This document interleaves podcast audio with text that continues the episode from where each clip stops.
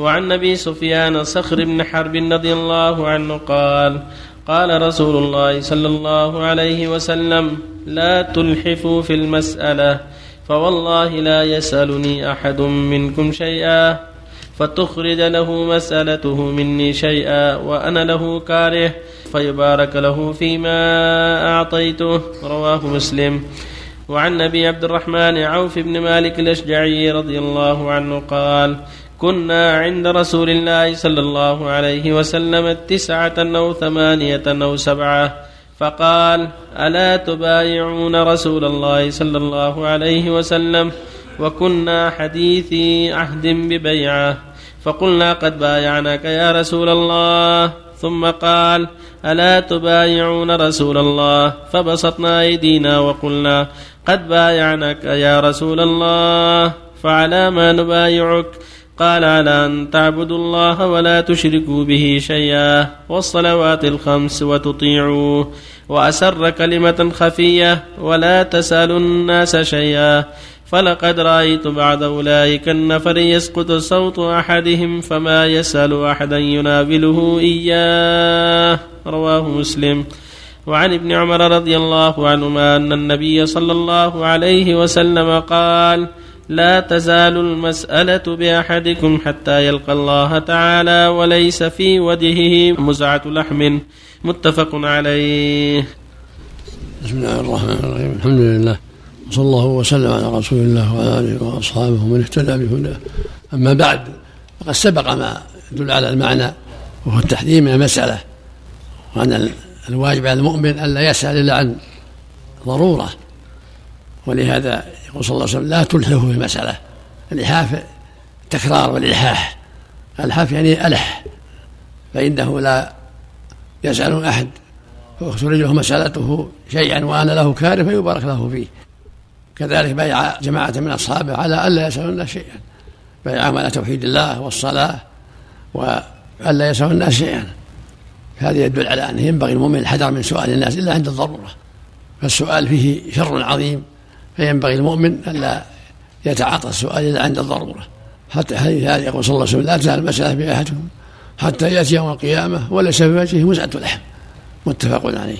المقصود من هذا كله الحث على الاقتصاد والعفاف والقناعة وعدم الحاجة إلى السؤال. وفي حديث قبيصة قبيصة البخاري يقول صلى الله عليه وسلم إن المسألة لا تحل إلا إلى أحد ثلاثة.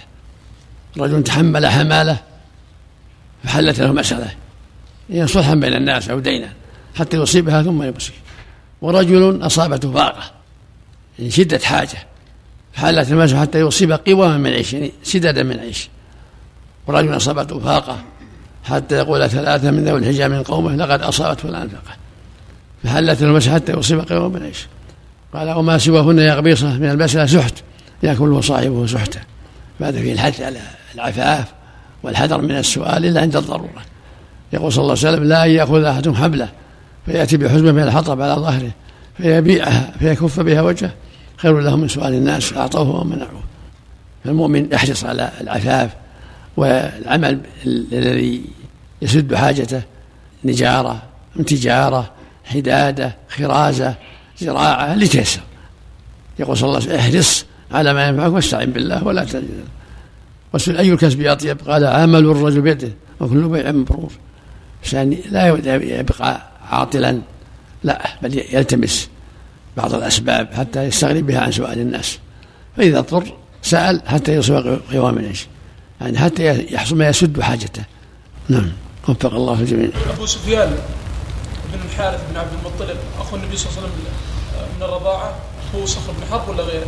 أبو سفيان بن الحارث غير غير صخر بن حرب.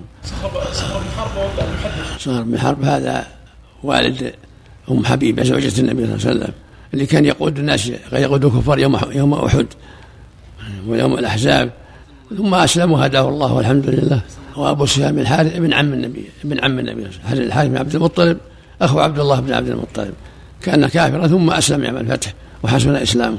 الله اليك يروى عن شيخ الإسلام ابن تيمية أنه كان يأخذ من الأوقاف يعني لكي ما يشتغل ويطلب العلم يعني كل أوقاته ما بلغنا ما بلغنا هذا.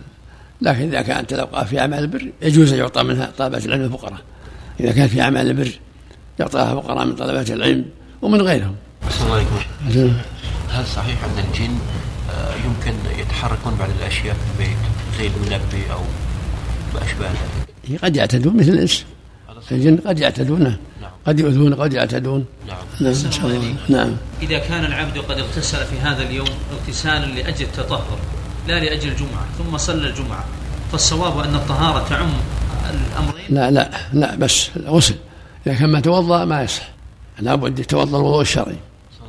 أما الجنابة عند جمع أهل العلم إذا نواهما جميعا دخل الأصغر في الأكبر إذا كان جنابة. يعني يعيد الصلاة الذي صلى بها. نعم نعم. يعيدها ظهرا. نعم. إذا شخص كان عنده مبلغ في البيت ما معه ولا أحد في البيت ونقص شيء من المبلغ. قال ممكن أخذها الجن أو قد يكون الناس قد ينساه قد ينساه. هذا له أصل. إذا سمى عليه ما يتعدى عليه الجن الله. يستحب قول سبحان الذي سخر لنا هذا في السيارة وفي المصعد. سبحان الذي سخر لنا هذا وما كنا له مقرنين. السفر عند السفر. السيارة والباخرة والطائرة. في الحضر الله يحفظه لا اللي كان النبي يفعله في السفر. في السفر. الإلحاف في اللغة. الإلحاح الإلحاح. الإلحاح. نعم. كان النبي إذا ركب الدابة في السفر قال كبر ثلاثا وحمد الله ثلاثا وقال سبحان سبحان في المسعد يا شيخ؟ في السفر بس. أحسن الله المصعد مو بسفر. الركوب يا شيخ في أي وقت بارك الله فيك؟ عند السفر. أحسن الله